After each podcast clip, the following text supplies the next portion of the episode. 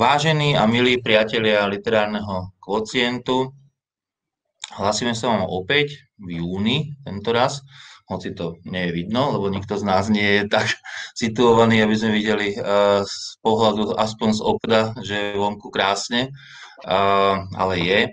Uh, napriek tomu sa budeme tu vnútri rozprávať o knižkách a asi by bolo dobre si povedať o akých knižkách, tak uh, ak sme sa v predchádzajúcich niekoľkých vydaniach literárneho kvocientu venovali mapovaniu slovenskej súčasnej prózy, najmä teda titulov, ktoré sú nominované na cenu Anasoft Litera, tak tento raz zameriame pozornosť už konečne opäť raz na poéziu. A kým sa dostaneme k tomu, že o akých konkrétnych dvoch knihách poézie budeme rozprávať, tak si povedzme, kto o nich bude rozprávať. Som veľmi rád, že pozvanie prijali Eva Urbanová, Jana Juhásová a Radoslav Pasia. Ja som Peter Darovec a budem sa snažiť klásť otázky, ktoré budú aspoň trochu provokovať diskutujúcich takým, som povedal, odpovediam, ktoré, ktoré možno pri poezii nie sú také jednoduché, he, to znamená nejakým výrazným odpovediam. O poezii sa zvyčajne rozpráva, rozpráva tichším hlasom alebo bez nejakých takých základných zásadných vyhlásení, hľadajú sa skôr také veľmi jemné, nuansovité odpovede, čo je určite správne, ale zároveň pre format diskusie by určite bolo, bolo fajn, keby sme sa aj tak trochu pohádali na tej poezii. Tak som zvedavý, že či sa to, či sa to podarí, alebo jednoducho tie knihy budú naopak skôr, uh, skôr vyžadovať istý koncenzus. Uvidíme. Uh, bude reč o dvoch knihách, uh, ktoré sú síce obidve knihami poézie, ale mám pocit, že to je tak všetko, čo ich spája, aspoň čo sa týka statusu autorov či autoriek. Tou prvou knihou bude kniha Daniely Kováčikovej, ja ju aj ukážem takto na kameru, dúfam, že ju vidno. A možno bude vidno aj taký ten zvláštny grafický prvok v názve. Tá kniha sa volá Svetlom, ale je tam dvojbodka medzi tým T a L, čo samozrejme zároveň už aj ponúka nejaké, nejaké interpretačné možnosti širšie, ako keby to bolo teda iba jedno slovo. A tá druhá kniha, o ktorej tu bude reč, je kniha Erika Jakuba Grocha, ktorá sa volá Druhá naivita a vyzerá takto, je krásna vo svojej jednoduchosti, tak e, si zaslúži byť asi chvíľu na kamere. Ak som hovoril, že tie knihy sú dosť odlišné, čo sa týka pozície, pozície ich autorov, tak povedzme, že teda Daniela Kovačiková je debutantka, aj keď nie je debutantka nejakého veľmi juvenilného veku, a, ale autorka, ktorá síce časopisecky sa objavovala, ehm, nie veľmi, veľmi často, ale v renomovaných časopisoch, ale teda nie je to určite známa autorka v tých to literárnych kruhoch, teda presný opak Jakuba Grocha, Jakuba, e, Erika Jakuba Grocha, ktorý je naozaj výraznou tvárou slovenskej poézie, už hádam no, 3-10 ročia, povedzme, a určite teda po revolučnej slovenskej poézie, najmä teda spirituálnej poézie, povedzme, kde sa dá hovoriť dokonca o tom, že nejakým spôsobom formuje celú túto podobu, podobu slovenskej poézie.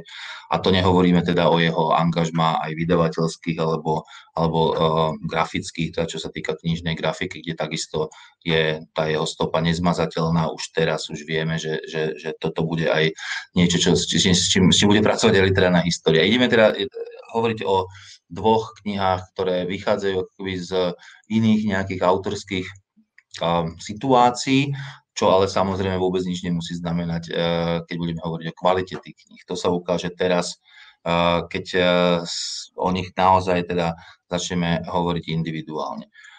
Možno trochu prekvapujúco, nezačneme teda tým zaslúžilým, tým bardom, povedzme, teda grochom, ako by sa možno očakávalo, ale just sa ideme pozrieť na to, akú knihu napísala teda debutujúca Daniela uh, Kováčiková, čo tá jej kniha Svetlom, o ktorej sa v tých kritických, prvých, prvých kritických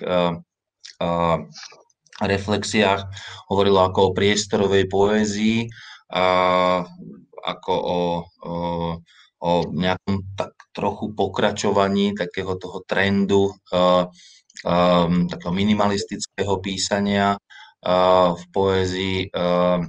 Čo sa o nej dá povedať v takom tom prvom, prvom priblížení?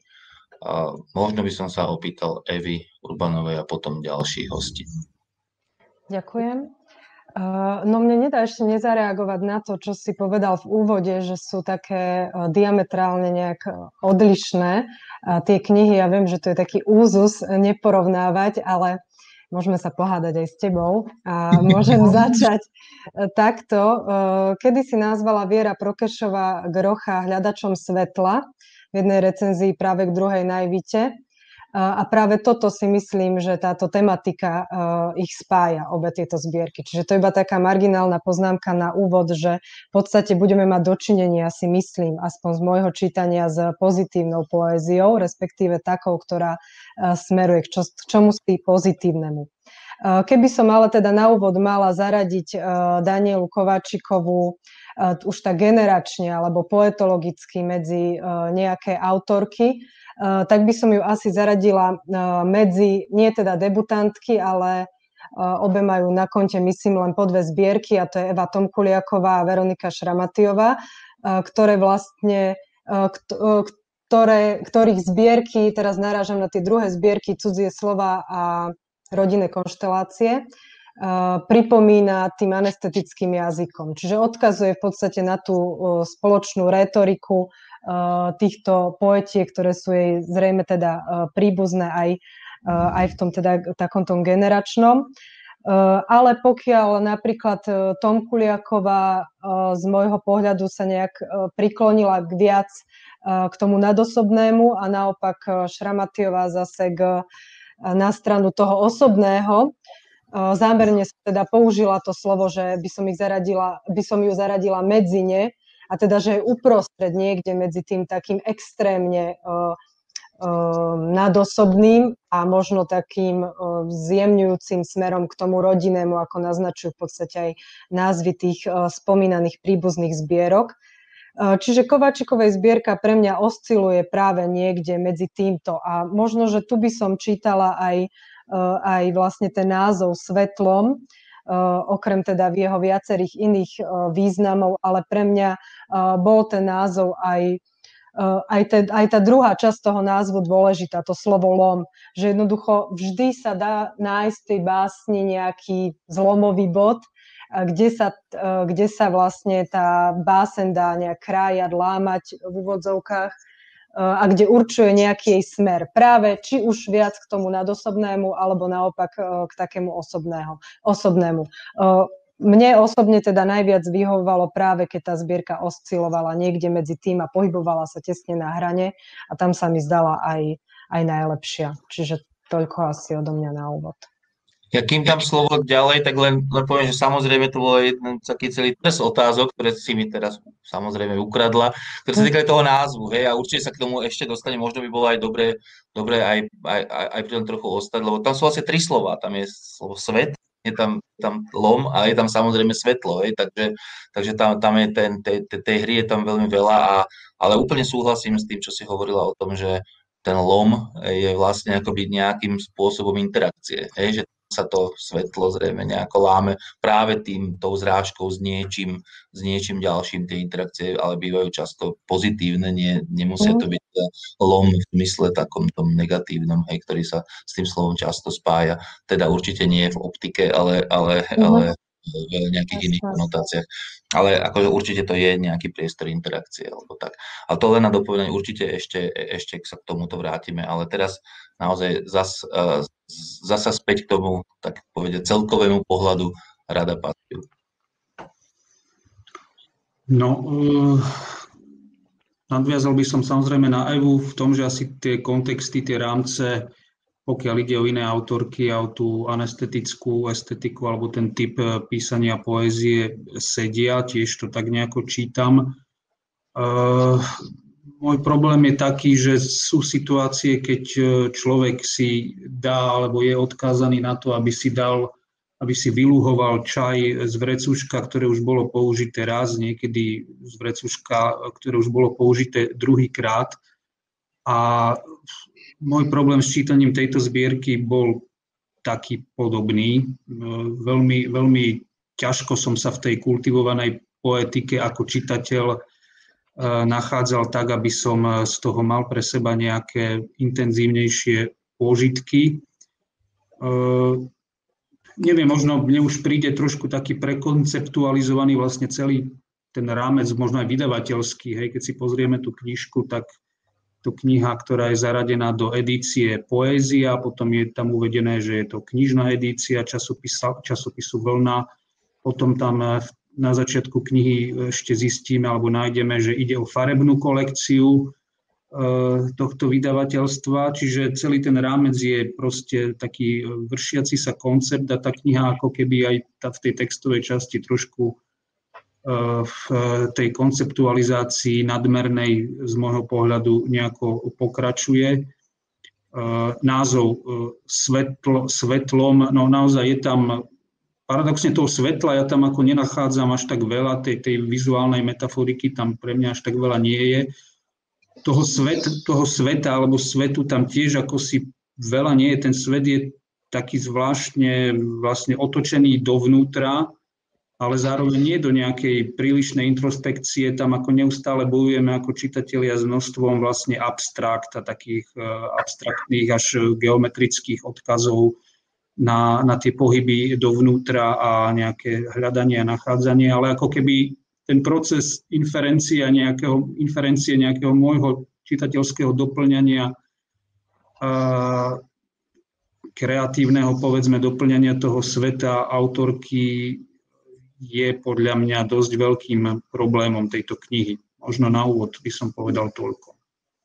Keď už, keď už som si osvojil ten zlozvyk komentovať to, čo poviete hneď predtým, než odozdám ďalej slovo, tak budem v ňom pokračovať. Len poviem, že to, čo si hovoril o tom otáčaní sa dovnútra, to je vlastne hneď tematizované priamo v tej prvej básni.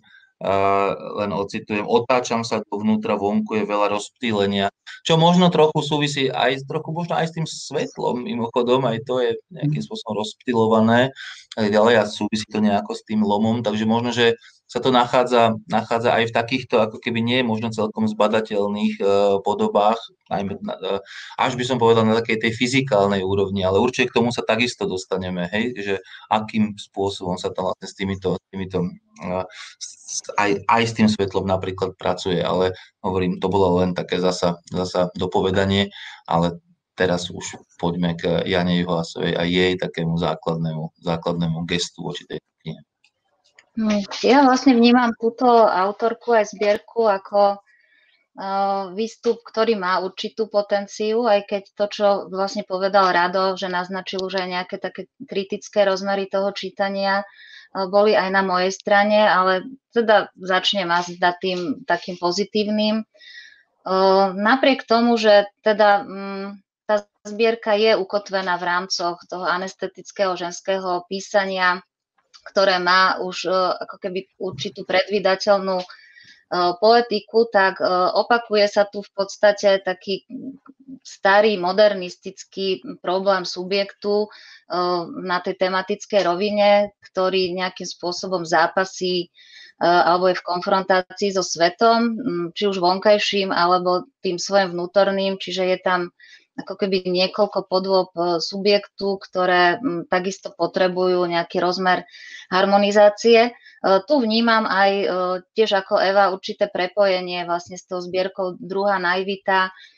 Príde mi to ako teda zápis situácie nejakého subjektu alebo subjektky na ceste, ktorá hľadá v tých rámcoch aktuálneho sveta, aktuálneho jazyka nejaký pevný bod, z ktorého by sa pozrela na seba alebo na svet nejako tak, tak celostnejšie. Čiže príde mi to aj ako taká nová forma možno aj práve toho spirituálneho hľadania, aj keď ten jazyk tu nie je náboženský, je to vlastne nejaká taká postnáboženská spiritualita, čo zároveň vytvára aj takú možno zaujímavú komparáciu práve so zbierkou Druhá Najvita, ktorá teda pôvodne vyšla v roku 2005, predstavuje nielen syntézu tvorby Erika Jakuba Grocha, ale aj ako keby určitý taký moment e, etablovania sa e, spirituálnych ponovembrových básnikov a e, práve táto zbierka Daniely Kovačikovej ukazuje aj ako keby nové potencie toho nejakého duchovného rozmeru v zmysle hľadania nejakej hĺbky. Čo teda mňa zaujalo, boli práve možno také tie nové možnosti jazykové, nové potencie, nové cesty k tomuto hľadaniu, takže tam som to e, teda odčítala nejako pozitívne ako, ako čitateľskú výzvu. E, a ak mám teda ešte povedať z hľadiska konceptu, to tu teda ne, nezaznelo, e, tá zbierka je vlastne členená na štyri časti. Tréning, láska, priestor a čas, plynutie, vždy je tam to slovo svetlom nejakým spôsobom pripomenuté. Čo teda vnímam tak, že v tom kontexte takéhoto rozpohybovaného jazyka, poetiky, ktorá je zámerne ako keby e, sústredená na také rozostrovanie a zastieranie významov, práve aj také konceptuálne e, princípy sú, sú tu dôležité. Hej? Čiže, čiže čo sa mi páčilo, nevždy to bolo vydarené, tak to bolo práve tá schopnosť tej autorky niečo nechávať otvorené, vlastne e, ako keby rozosievať nejaké indície do textu, e, niektoré e, ako keby motívy polarizovať, niektoré len tak vlastne jemne ako keby vybrujú voči sebe a na druhej strane nejaká snaha o, o koncept, teda o, o vytvorenie nejakých takých motivicky čitateľnejších blokov, kde sa ako keby tie motívy uh, sústreďujú. Nie, nie všetko teda jej vyšlo, hej? To by som si asi nechala potom do, do toho druhého kola. Ur, určite. A kým sa k nemu dostane, tak ja len poviem, že bolo hneď niekoľko vecí, ktoré vlastne vo všetkých vašich tých prvých vstupoch boli spoločné a minimálne dvom z nich by som sa chcel vedať. Jednak je to tá konceptuálnosť, povedzme, tu môžeme, môžeme, môžeme to teraz a, a, a potom akási, akési napojenie na, na, na, na nejaké iné, iné kontexty, hej, nejaká, môžeme to nazvať inšpiráciou, alebo to môžeme nazvať nejakým vedomým vpisovaním sa do nejakých existujúcich uh, autorských konceptov, ktoré tu, ktoré tu, ktoré tu dnes sú. Uh, a teda naozaj kontextuálne pôsobenie, pôsobenie tej zbierky. Ale možno k tej koncepčnosti ešte, je to to, o čom hovorila Jana Jovasová v súvislosti s tým, že je to nejakým spôsobom komponovaná zbierka, teda tie básne aj svojimi názvami a, a, a teda aj tým, že sú organizované v nejakých vyš, väčších podieloch, ktoré spolu súvisia aj tými názvami. Hej, keď si to zoberieme, že a, a, a, a dokonca zároveň súvisia s názvom celej zbierky, že to svetlom sa tam stále opakuje a, a vlastne všetky tie, tie veci, ktoré mu predchádzajú, tak sú, tak sú nejakým spôsobom tiež akoby s tým, s tým spojené, teda tréning svetlom, láska svetlom, priestor a čas svetlom, uh, plynutie svetlom a vieme, že ako sa volá celá tá, celá tá zbierka, tak to, to musí provokovať k otázke, pomáha to tej zbierke? To už je aj tak trochu, aj, aj teda návod na samozrejme aj, aj vaše hodnotiace stanovisko. Pomáha jednoducho táto vyššia organizácia, ak chcete, konceptuálno samotnej zbierky na úrovni jej kompozície, významu, ako sú tie básne lepšie, keď sú v tej knihe, ako keby ste ich čítali, dajme tomu samostatne v časopise 1, 2, alebo, alebo čo, si, čo si také, ten teraz bez poradia, nech sa páči. Tak môžem ja nadviazať, e, som tú tému nahodila. E, mne to pomohlo pri čítaní, teda e, tá, tá zbierka, ako som povedala, v duchu toho istej politiky písania, pracuje aj s rozpilom, takže mne to dávalo určité záchytné body ale už vlastne uh, ako keby náplň všetkých tých, uh, tých častí štyroch nebola rovnocenná. Hej? Čiže kvalitatívne tie časti nehodnotím, že sú, že sú uh, rovnako zvládnuté. Tam, kde ma to bavilo, bola prvá a, prvý a druhý oddiel. Prvý možno práve aj v tom, že nejaké také polarity, na ktorých e, táto autorka dosť teda postavila túto zbierku. Je ich tam pomerne veľa, hej, nejaký svet, ja, vonku, vnútri, minulosť, prítomnosť, uh, svet, telo, noc, deň, príliv, odliv a tak ďalej, tak v tej prvej časti ako keby m, sú medzi nimi m, také určité priechodnosti, Čiže napriek tomu, že som vnímala túto časť ako takú, ja neviem, v tom príbehu nejakom pomyselnom naj, najtenzívnejšiu, že tá subjektka naozaj zažíva nejaké stavy krízovosti, keď sa vyhraňuje voči svetu, ktorý je nejakým spôsobom cudzí a potrebuje uh, ho zvládnuť v sebe, tak zároveň je tam už vlastne rozosiatých uh, viacero motívov, ktoré sa potom v tých ďalších oddieloch ako keby skladajú aj, aj kontrastných, hej, čiže tá tenzia, detenzia. Takisto tá druhá časť oproti prvej priniesla nejaké nové momenty, možno také väčšej zážitkovosti, je tam ako keby téma lásky, ako tiež možné ako keby hľadanie tej cesty od toho uh, ja k, k svetu, k, k, k nejakej stabilite vnútornej. Uh, pracovala tam pre mňa zaujímavo s rovinom sná a skutočnosti, keď som si nebola istá, že či ako keby tie jej nejaké stretnutia s uh, mužom, s partnerom sa odohrávajú v rovine túžby alebo, alebo v rovine reality. A to, čo začalo byť pre mňa vlastne problémové v tej koncepcii, bola tá uh, tretia a štvrtá časť. Tá tretia ako keby mne tam riešila taký moment toho, toho osvietenia, keď vlastne tá subjektka ako keby nachádza nejaký ten, ten princíp, ako, ako rozšíriť to svoje vedomie cez nejaké také nové formy spirituality, ako je meditácia, sústredené dýchanie, zrazu ako keby nastáva taká tá harmonizácia, ale v istom momente ako keby vyčerpala ona ten svoj príbeh a mm, asi od polovice toho tretieho oddielu mne sa zdala, zdalo, že sa mm, jednak recykluje, čo potom vlastne spôsobovalo mm, teda problémy aj v tom štvrtom oddieli, ktorý už mi prišiel ako keby nadbytočný, viac menej, ale dokonca teda nastávali také nejaké kazovosti, že tie, tie dvojice ako keby tých nejakých tenzií začali byť príliš protikladné alebo príliš jasné, prešla do také retoriky všetko a nič, dokonca sa tam objavovala nejaká taká inštruktážnosť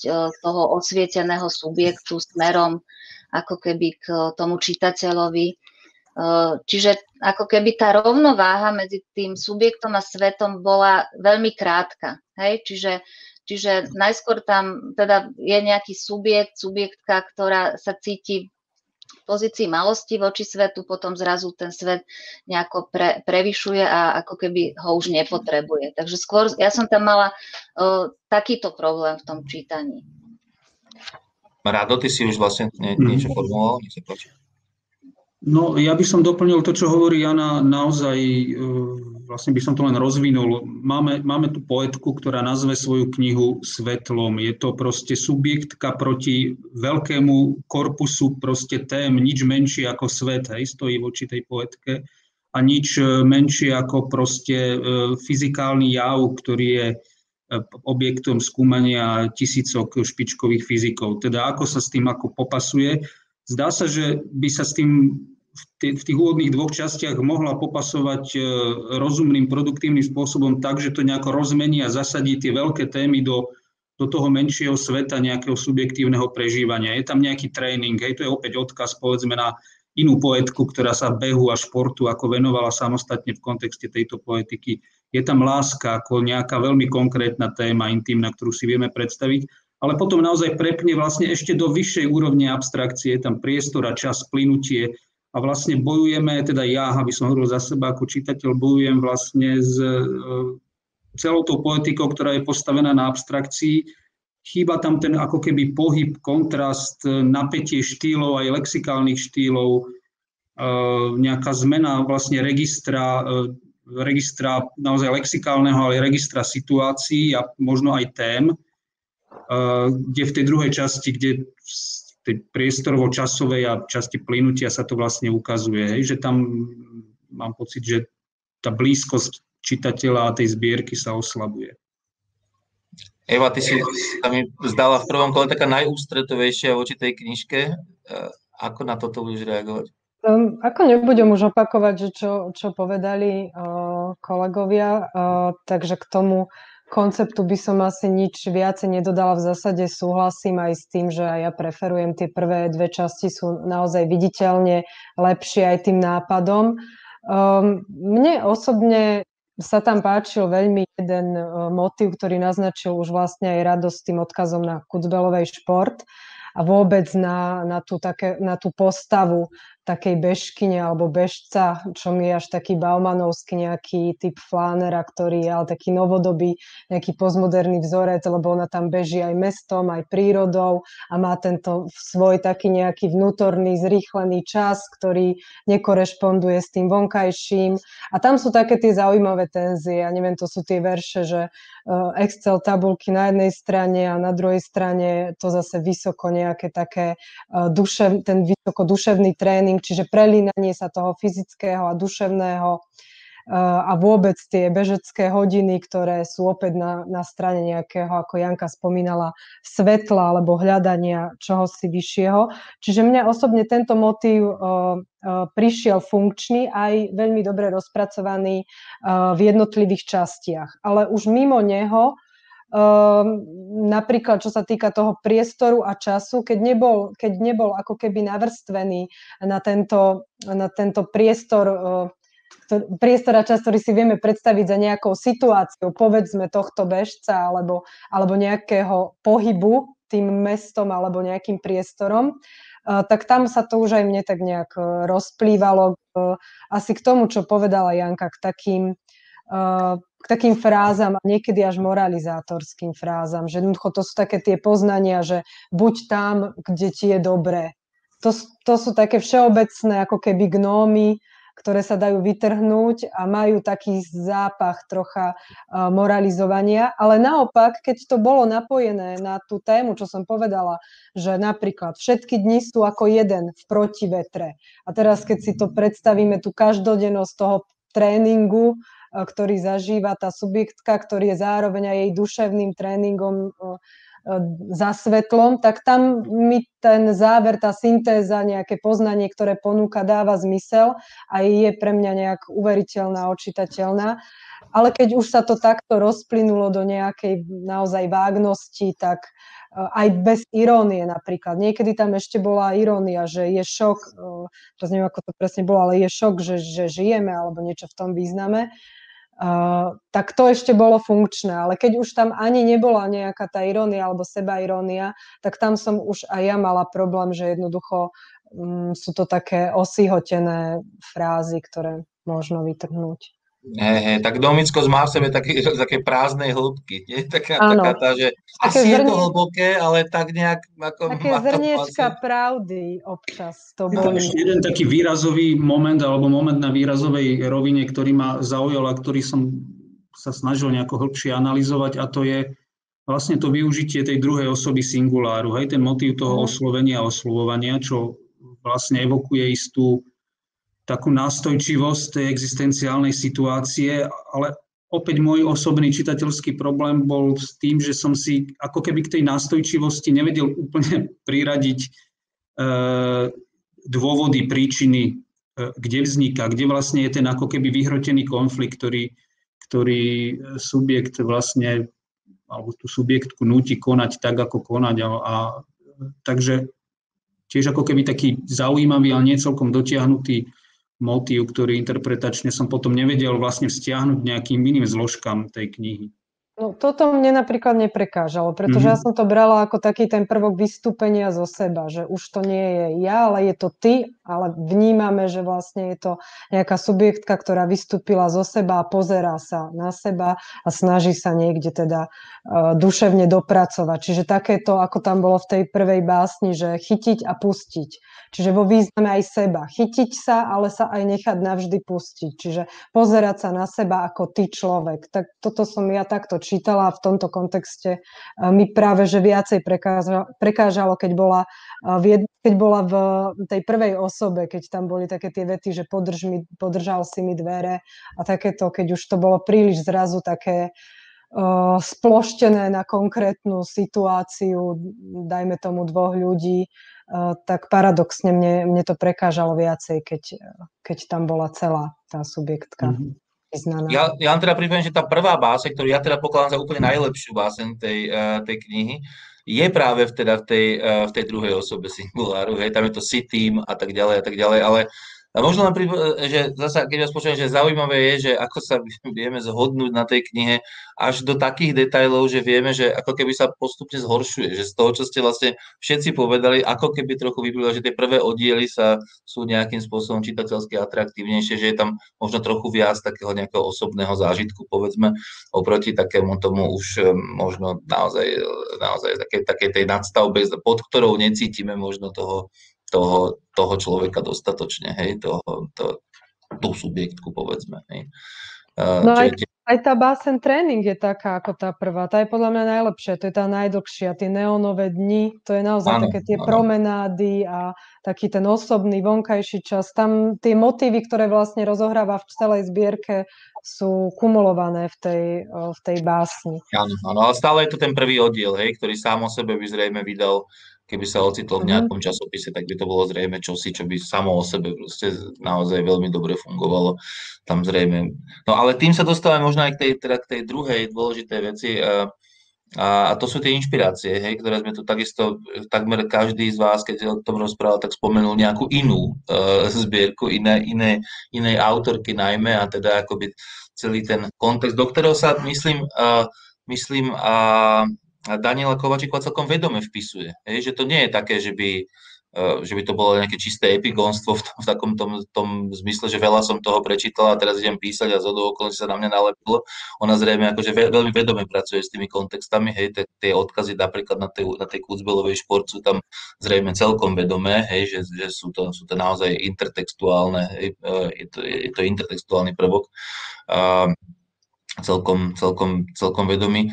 Ako to čítať? Hej? A to už možno nie je len otázka na, eh, na túto konkrétnu zbierku, ale možno aj na celú situáciu v súčasnej slovenskej poézii, lebo toto je určite kniha súčasnej slovenskej poézie eh, par excellence. Hej? Eh, možno až príliš. By som povedal, že ani nemám nejak veľmi no, poviem, poviem tvrdo, dôvody ju čítať, lebo som ju už čítal v mnohých predchádzajúcich knihách. A napriek tomu, že to tá autorka robí vedome, tak e, ja tam nevidím nejaký zásadný, zásadný dôvod, prečo práve túto knihu v, tom, v tomto, v tomto že čím pomáha tá kniha tomu, tomu, tomu celému kontextu, okrem toho, že ho teda posilňuje a rozširuje a ukazuje, že to je nejakým spôsobom smer, ktorým sa, ktorým sa ide. Ako to, ako to vidíte? Ja to vnímam veľmi podobne. Mne tam chýba možno len jeden, ale výrazný nápad, ktorý by tú knihu ako celok vlastne v rámci tejto poetiky ozvláštnil buď témom, témom alebo, alebo vlastne nejakým e, formálnym spôsobom. Naozaj, ja neviem, Nora Ružičková si vybrala apropriáciu vlastne tých reklamných textov, textov, ktorí súvisia povedzme so ženstvom. Tu sa spomínala Katarína Kucbelová, tá, tá téma vlastne behu, vlastne nejakej fyzickej aktivity a spôsobu, akým sa tá aktivita prejavuje vlastne v tom psyche toho, toho subjektu. Mohli by sme Máriu Ferenčuhovú spomenúť. Vlastne tie silné zbierky, o ktorých si ako keby vieme povedať, o čom boli. E, tu ja sa stále vrátim k tomu názvu, že by to malo byť o tom svete a, a o svetle a o tom, ako sa ten svet a, a to svetlo z toho sveta láme ako keby v tom v tej subjektke a, a nejak mi to nepomáha v tom, aby som si to nejako ukotvil, aby mi to nejako čitateľsky vlastne zarezonovalo a vyvolalo to vo mne nejaké pozitívnejšie rezonancie. Tak ideš, Janka? Neviem, ja súhlasím s tým, že asi viac asi nepovieme, hej, že môžeme, môžeme rozširovať tie ďalšie inšpirácie. Ja som tam teda videla aj možno nejakú ozvennosť osamelých bežcov, aj s tou ašpiráciou na nejaký ten rozmer duchovnosti alebo hĺbkovosti, hej, čiže ten beh ako, ako um, nejaká taká vydanosť v tom pohybe, námaha, uh, bežím sám za sebou, uh, musím si osvojovať nejaké pravidlá, ona tam aj, teda tiež to je v tej básni, ktorú spomínala Eva, ktorá mne sa páčila, tréning ako keby od nejakej schémy, vlastne sa snaží prejsť k rituálu, čiže k niečomu, čo, čo ju bude obohacovať, nielen prinášať nejaké napätie. Je tam vlastne taká tá osamelo bežecká otvorenosť, ale áno, je, je to vlastne taký dosť teda ten častý jav debutu, že, že je tam silný vplyv o, teda okolitých poetík, autorov. Vieme tam prečítať, kto asi túto poetku o, inšpiroval a pomerne teda náročne sa tam hľadá nejaká taká vlastná koža, hej, ktorá možno vravím, je tam nejaký taký pre mňa elementárny príbeh na nejakého vnútorného prerodu, e, prebudenia sa, ako keby to sa dá vylúpnúť z, z, z, ako jadro e, tohto príbehu. Ja by som také, ešte... No, pardon. Pardon, len na doplnenie mám také dva verše, ktoré vlastne aj moje nejaké čitateľské pocity vystihujú a mám nejasné pulzovanie prechodnosti. Tá zbierka by mohla byť o nejasnom pulzovaní prechodnosti napríklad, alebo o také dvojveršie obrad je nesmelý, presah komorný. No, je tam nejaký teda ten pohyb, pohyb dovnútra, ale celé je to vystlené takým nejakým, čo to je, to nie je ani mach, je to možno nejaký plyš, ktorý nevieme úplne cez ten plíš sa úplne prehmatať e, ako keby k tej, k tej e, téme, k tomu pnutiu, k tomu základnej nejakej inšpirácii, ktorá tú zbierku splodila. Mm, ja by som tu napríklad e, čiastočne nesúhlasila. Rozlišovala by som medzi tým, keď ide o doslova naozaj ako keby apropriácie, nejaké len uh, citáty, ani nie veršov, ale názvov o známych zbierok, či napríklad Lacka sme nespomenuli, je tam tiež takto citovan, citovaný, ale aj taký ezoterický diskurs, ktorý sa tam takto uh, myhne a potom by som rozlišovala, keď uh, s týmto citátom už uh, pracuje v zmysle, že napája na tú svoju tému. A tam si myslím, že je práve funkčná táto Kucbelová nielen s tým športom, ktorý je tam taký evidentný, ale aj malé veľké mesto, tam sa objavuje takisto téma tých alternatívnych máp a podobne. Takisto duály v tej časti svetlom, uh, láska svetlom, teda keď sa týka vlastne tých dvoch. A mám tu aj taký verš, ktorý to celkom dobre vysvetlí vystihuje, keď vlastne napája tú svoju tému, krátky a dlhý beh, krátky a dlhý monológ. A teraz prichádza Kucbelová, všetko je mono, všetko je single. Čiže ako keby, mm, tam, tam mi to celkom hrálo, keď jednoducho uh, ako keby v hlave opäť tej nejakej postavy, subjektky uh, sa prelína to, to poetické a to, to nejaké um, faktické, čo zažíva ona, tak, tak tam to bolo uh, fajn. Alebo ešte aj v prípade, keď keď sama uvedomuje, že si musí nájsť nejakú vlastnú tvár. Tam, je, tam sú také poznámky v zmysle, že mala by som sa angažovať v zátvorke asi. Ja som toto vnímala ako odkaz na súčasnú eh, základnú líniu niekoľkých teda uh, najlepších zbierok za posledné obdobie, že, že asi by teraz už malo prísť k tomu, že, že od toho svojho svetla vystúpim k ľuďom, ale, ale neprišlo. Možno to môže byť chyba tej zbierky, že, že asi sa jej to už ďalej nejak nepodarilo odkloniť od seba. Uh, alebo potom sú tam také, že, uh, že píšeš po svojom, si zberať zapisovateľ, najprv sa oblečiem uh, do tela, ako keby uvedomenie si naozaj toho, že, um, že, aj, že musí si nájsť tú cestu. No otázka je, že si ju našla, nenašla, ale, ale ako keby si aj sama také mimo literárny taký presah, že jednoducho aj, aj sama Kováčiková si, si toto uvedomila, čo sme sami opýtali. Tak asi. Viac sa už o tejto knižke dozvieme z tejto relácie, pretože čas nás donútil túto, túto, túto diskusiu uzavrieť a prejsť k druhej knihe pre pripomenutie knihe uh, uh, Druhá naivita Erika Jakuba Grocha. A o nej predsa len aspoň malú legendu, lebo táto kniha ju má, táto kniha má svoj vlastný príbeh. Uh, nielen, že teda v názve máme, že druhá, teda naivita, ale je to vlastne druhé vydanie tejto knihy, ako tu už bolo naznačené. Ja neviem, som hovoril o to, že to je druhé vydanie, druhé revidované vydanie. a v istom zmysle, teraz z, ktoré, ktoré to pôvodne bolo pred 15 rokmi, teda 2005, teda 15, ak berieme do úvahy, že táto kniha vyšla v roku 2020, teda minulý rok. A, ale v istom zmysle vlastne môžeme hovoriť o treťom vydaní niektorých tých básní, pretože už uh, už to vydanie z roku 2005 bol, uh, malo podtitul Zobrané a nové básne a príbehy, myslím, tam, tam bolo.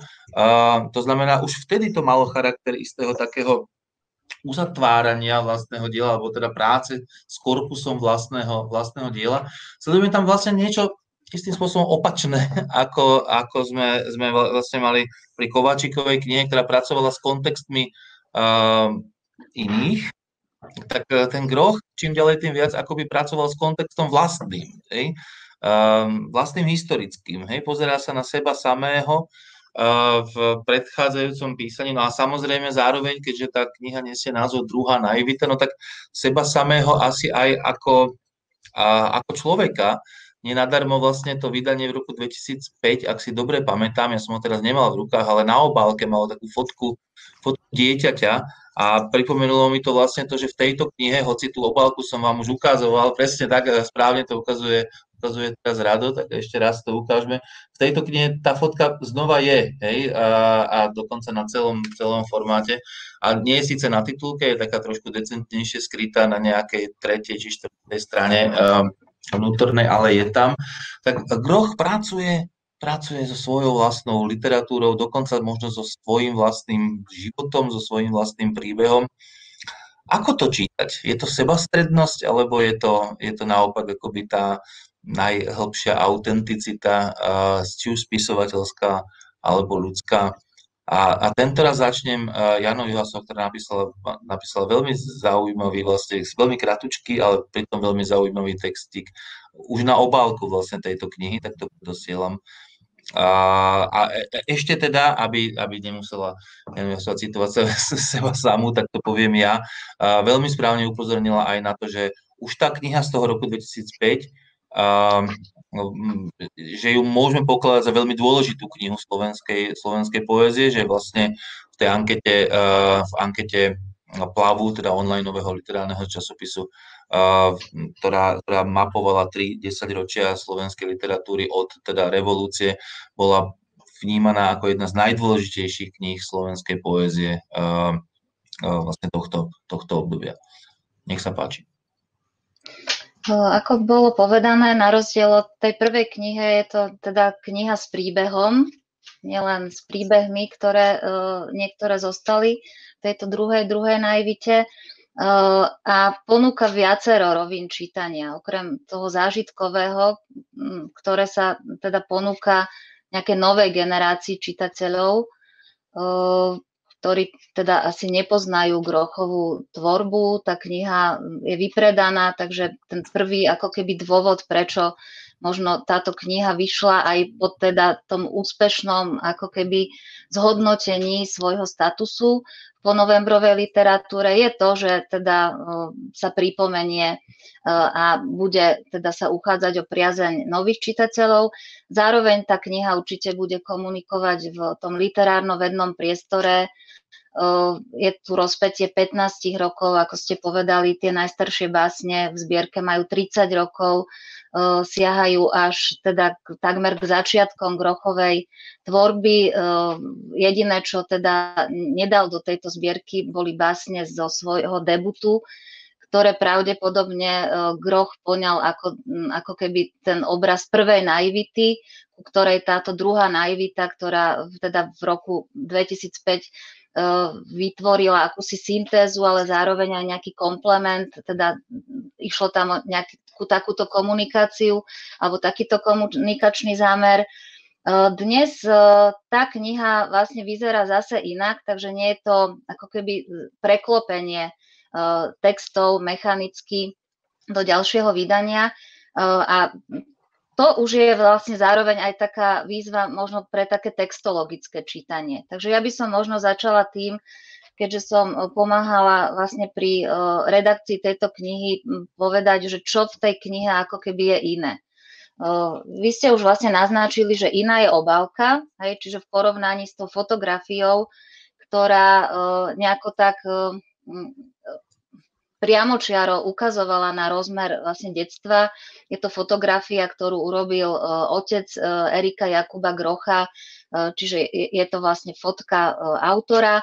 Tu zrazu máme veľmi abstraktný motív, je tu teda nejaký princíp redukcie, ktorý sa potom aj teda vpisuje do tej reedície tej zbierky, čiže zároveň, ak by sme chceli byť exaktní, tak 20 básní z tej pôvodnej druhej naivity tu už nie je, čo je takmer tretina. Zo siedmých oddielov vlastne zostáva 6 oddielov. Oddiel Dievčatko so zápalkami teda vypustil autor úplne a oddiely, ktoré tam zostali s výnimkou toho prvého, ktorý tvorí teda jedna báseň, ktorá ešte je teda z tej jeho druhej, tretej zbierky Brat, sestra, tak každý ten oddiel zvyšný má po 10 básní, takže cítiť tam aj taký nejaký konceptuálny zámer autora, a čiže, čiže je tam nejaká presnosť a táto presnosť, ako je otázne, že, že ako ako dochádzalo ako keby k redukcii tých textov, ale zároveň ako keby ona tú zbierku pripravila pre komunikáciu s novým kontextom grochovej poezie. Tento rok by mala výsť kniha Viety, takisto vo vydavateľstve Skalná rúža. Videla som už teda nejaký plán tejto zbierky a ona bude rozsahovo rovnaká, čiže bude to ako keby zbierka rozsahovo proporčná k tej, k tej druhej naivite. Takže ako keby tá práca s textom je ovplyvnená aj nielen ako keby tým obzretím sa za minulosťou, ale už aj pohľadom do budúcnosti. A ešte teda poslednú vec, ktorú by som chcela povedať, tá modrá na, na obálke má v, teda v tom autorskom zámere asociovať farbu a štruktúru zošitov, písaniek, ktoré teda deti v dobe Erika Jakuba Grocha, ale ja si pamätám, ešte na prvom stupni ja som zažila také zošity, ktoré mali takéto dosky, čiže je tam ten motív detstva zachovaný, ale vravím v takom tom úplne inom, abstraktnom, reduktívnom štýle, ktorý aj predznačuje teda tu tie textologické zásahy, že autor pôjde do eliminácie a redukcie textu. A Rádo, ako sa ty pozeráš na tento vlastne aj edičný počít napokon a na jeho, na jeho význam, povedzme?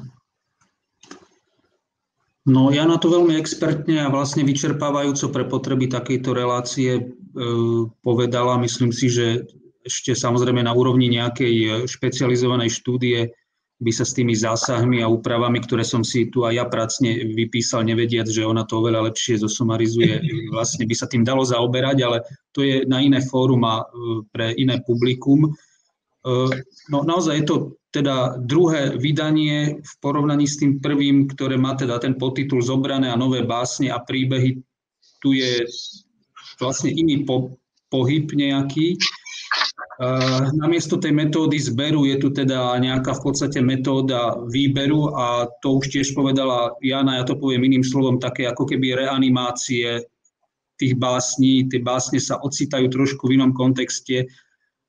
Je zaujímavé si všimnúť aj tie, ktoré vypadli a mám pocit, že celkom šťastne vlastne zredukoval zredukovala editorka a autor vlastne tú, tú, ten výber alebo tú zbierku tak, ako teraz je. Takže to bol e, dobrý krok. A vnímam to ako vlastne sprístupnenie tejto časti tvorby plne už vlastne inej generácii čitateľov a čitateľiek.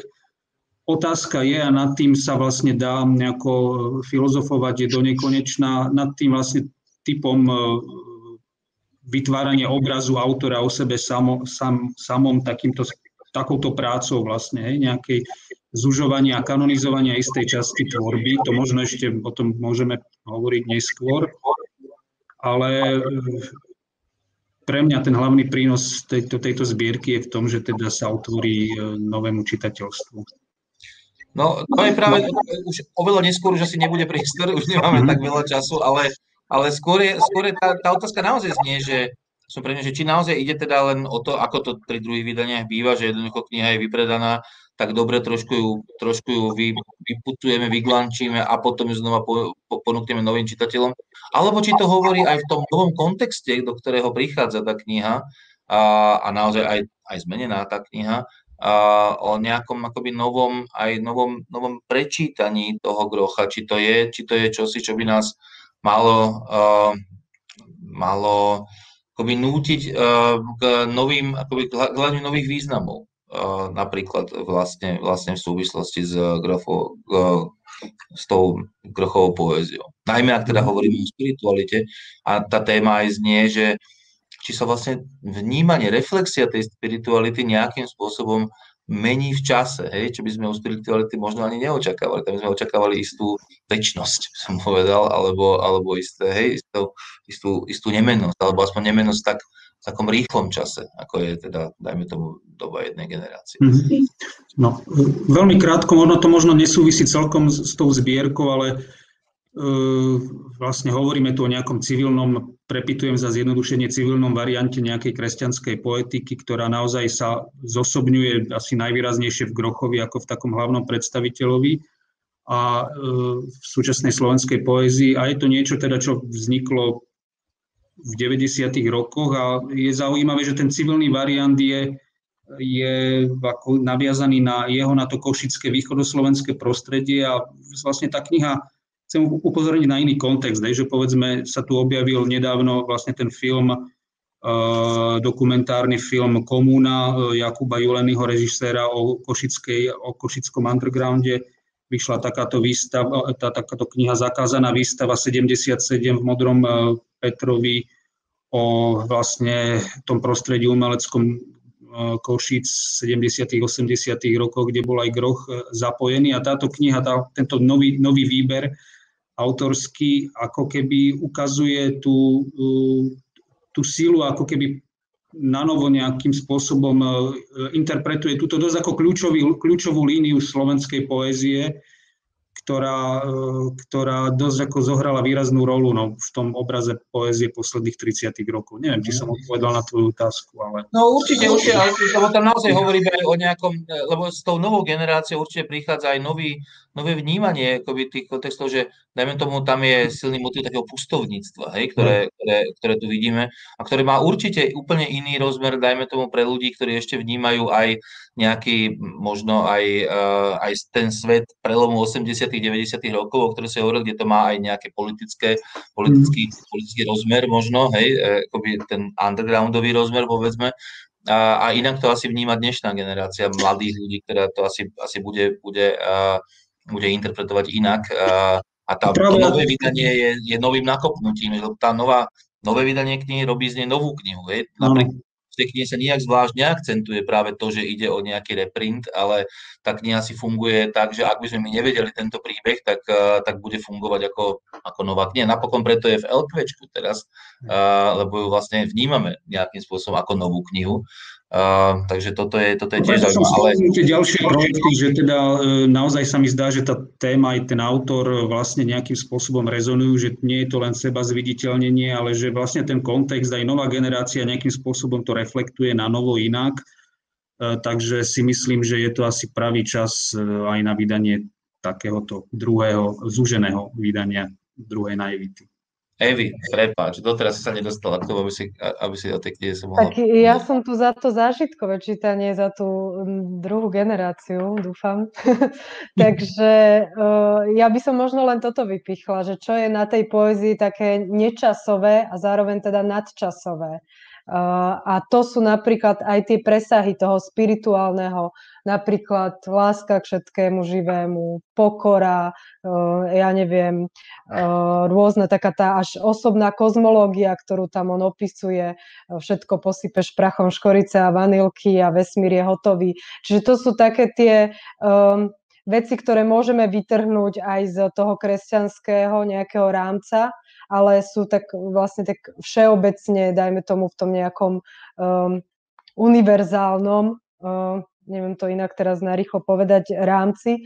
Um, mne to dokonca um, niekedy komunikovalo aj s tvorbou starého žánru uh, haiku Kobayashiho Isi, ktorý tiež mal takúto lásku k všetkému živému a tiež používal takéto zdrobneniny, ktoré na inom mieste, keby sme čítali ako ugrocha, ako kvietok, teliatko, zvieratko, mačiatko, tak by možno sme ich vyhodnocovali úplne inak, ale tu v podstate pôsobia úplne uh, autenticky a a, a vlastne nie, nie nejako ani s nejakým ironickým alebo iným potónom, presne tak ako v tej starej poézii, ktorá je dotovaná zase buddhizmom. Čiže ja mám pocit, že toto ako keby tu fungovalo, že že, že je tam to práve spojenie, dajme tomu, medzi tou prírodou a človekom, ktorý je tým hľadačom svetla, ako, ako podobne tá Kovačiková. A súhlasila by som s tým, čo podala Janka úplne na úvod tejto relácie, že, že práve toto nadčasové, alebo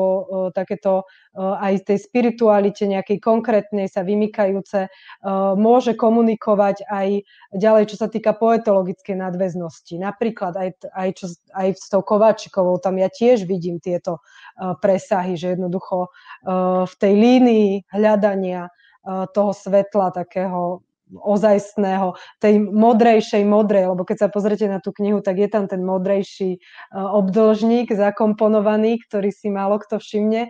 Čiže to je to, ten uprený pohľad hore, keď to tam aj píše, kde uvidím tú modrejšiu modru, kde sa stretnem sám so sebou a, a tak ďalej. Čiže toto som ja ako súčasná čitateľka, ktorá si už najvitu z roku 2005 až tak nepamätá. Uh, to si bola naivná ešte vtedy, ako na, na takú poéziu. Ale, ale, ale, ale uh, spomenula, si, spomenula si niečo, čo vlastne sa nám vrácalo aj pri tej predchádzajúcej knihe a to je vlastne nejaké to prepojenie nejakej tej, uh, toho osobného, autenticky prežívaného sveta a tej univer, univerzality. Zdá sa, že tu je, uh, uh, tu je to prepojenie také, že si ani neuvedomíme, kedy je to, kedy je to osobno autentické a kedy je to jednoducho univerzálne. Že to pre mňa je teda najsilnejšie možno na tej poezii, že ja si aspoň teda akoby, že nepotrebujem si to oddelovať, tak by som povedal. Mm. Hej, že tam nie sú tie skoky, nie je to také, že a teraz, teraz o mne a teraz o vesmíre, hej, že, že a, aj, aj, aj je to, je to, v, v, je, je to tam prítomné stále. Áno, aj, ten, aj ten svet každodennosti je, je zrazu ten, ten vesmír, čiže aj stôl z dreva, aj hviezdy, ktoré tam padajú. Čiže áno, áno, áno, takto by sme mohli v tých paradoxoch pokračovať, že na jednu stranu spomínala, spomínala, spomínala si už pokoru a zároveň, zároveň je v tom aj isté, istá veľkosť, hej, že nebojí sa hovoriť o tých najväčších veciach, uh, čo by tá pokora mohla akoby hovoriť, že toto, toto už je priveľká téma, ale nemáme ten pocit ako nejakého velikáštva, napriek tomu, že hovorí o tých naj, najväčších veciach. Hej? A stále tam máme, máme, máme ten pocit pokory, aspoň ja som ho, ja som ho tam mal. Mhm. No, no lebo on iba hovorí, on nie je v našej moci pridať k nej ani steblo ako k láske, keď povie o tráve. Čiže on je ten, čo pozoruje, pomenúváva a tým sa posúva ďalej. Ale už keby mal tvoriť Boh, tak na to si už netrúfne. Čiže tam je tá hranica, po ktorú ako keby dochádza. Čiže...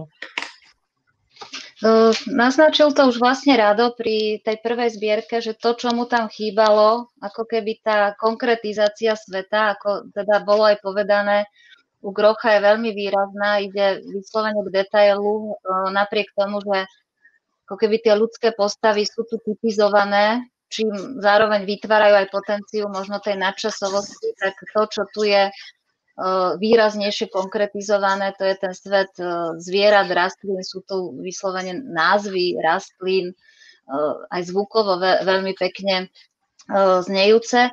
A zároveň on ako keby tá filozofia v pozadí, hoci ten čitateľ nemusí ju poznať ani, ani ju prijať, spočíva na ako keby takej spiritualite vzťahu. On vychádza teda z nejakých mystikov kresťanských, ktorí vnímajú Boha nielen ako teda nejaký transcendujúci princíp, ale aj e, niečo imanentné, e, niečo, k čomu sa dá vytvoriť e, vlastne nejaká väzba podobná medziludskému, až takému erotickému alebo intimnému vzťahu. A on práve ako keby spája tieto momenty šťastne do, tej, do toho svojho obrazu sveta alebo prírody, ktorý ako keby každý ten element mu nejakým spôsobom ten princíp bytia toho, toho, čo vlastne všetko ako keby oživuje, mu stelesňuje, ale zároveň je to veľmi uh, zmyslovo uchopiteľné a konkrétne. Uh, je v tej zbierke zaujímavé, tiež je to ako keby taká tá nová vec, hej, ktorú, ktorú niekam posunul, tento básnik, e, niektoré básne teda majú dedikáciu a tých dedikácií je tu viacej oproti teda tej prvej, druhej najvite. A tie mená ako keby vytvárajú istú skupinu aj básnikov, ktorí ho inšpirovali. Je tam William Blake, je tam Česlav Miloš a mám pocit, že práve tu vstupuje také očarenie tým uh, svetom uh, Česlava Miloša. Hej? Čiže ako keby zažívať to nebo už tu na zemi, alebo nevytvárať nejaký transcendujúci svet uh, niekde mimo hraníc tohto sveta. Je tam tá, tá fenomenológia hĺbky, že ak si vyčírime zrak, ak sa pozrieme na veci správne, tak ako keby prezrieme do tej podstaty, zažijeme to nebo už tu. A uh, toto ako keby aj vytvára takú tú bohatšiu potenciu oproti možno aj tej prvej autorke. Hej? Že tam, kde ona ako keby vyčerpala už tie svoje možnosti, uh, tak toto je taká nekonečná téma, hej? lebo ten svet je, je variabilný, on napriek tomu, že teda e, sa sústreďuje len na svet prírody, tak ja neviem, Ladislav Lipšej ukázal, že aj v téme mesta sa dá takto ako keby pracovať s touto myšlienkou a ako keby byť udivený z, toho, z, toho veľkost, z tej veľkosti alebo pestrosti, plurality sveta. Takže uh, vravím, aj Eva ako keby potvrdzuje, že, že je to zbierka, ktorá je čitateľná aj, aj v súčasnosti a možno o to viac, že žijeme v dobe, ktorá je viac mediálna, viac digitalizovaná, takže aj nejaký taký ten rozmer minimalizmu môže byť podľa mňa aj pre súčasného čitateľa príťažlivý. Isté by sa dalo o tej zbierke hovoriť veľmi dlho, ale náš čas uplynul, aby som ale nemal posledné slovo ja tak rado možno, ak by si ešte povedal niečo, čo sme doteraz nepovedali a patrilo by sa o tej, o tej zbierke povedať. Nech sa páči. Ja myslím, že v rámci možností sme, teda nie ja, ale moje partnerky pomenovali kľúčové veci. Ešte by som sa vrátil možno naozaj k tomu pojmu entelecheia, ktorý tam používa, teda hľadanie nejakého vnútorného účelu toho sveta, tých vecí a tam Groh naozaj funkčne využíva ten naozaj hmatateľný, konkrétny um, malý svet. V jeho prípade je to svet rastliniek, vtáčikov, zvieratiek, ktorý ale nevyzerá, ne, nevy, nevyznieva teda uh, banálne a nejako nadmieru zjednodušujúco, ale máme pocit nejakej takej naozaj spirituálnej presahujúcej komunikácie s autorom. Ďakujem a mne už ostáva teda len sa vám všetkým poďakovať za celú uh, diskusiu, za celý dnešný literárny uh, kvotient. Takže ešte raz vďaka uh, Eva Urbanová, vďaka Jana Juhásová, vďaka Rádu Pasia a vďaka aj vám všetkým, ktorí ste dopozerali až, až doteraz. Tešíme sa s vami pri ďalšom vydaní. Dovidenia.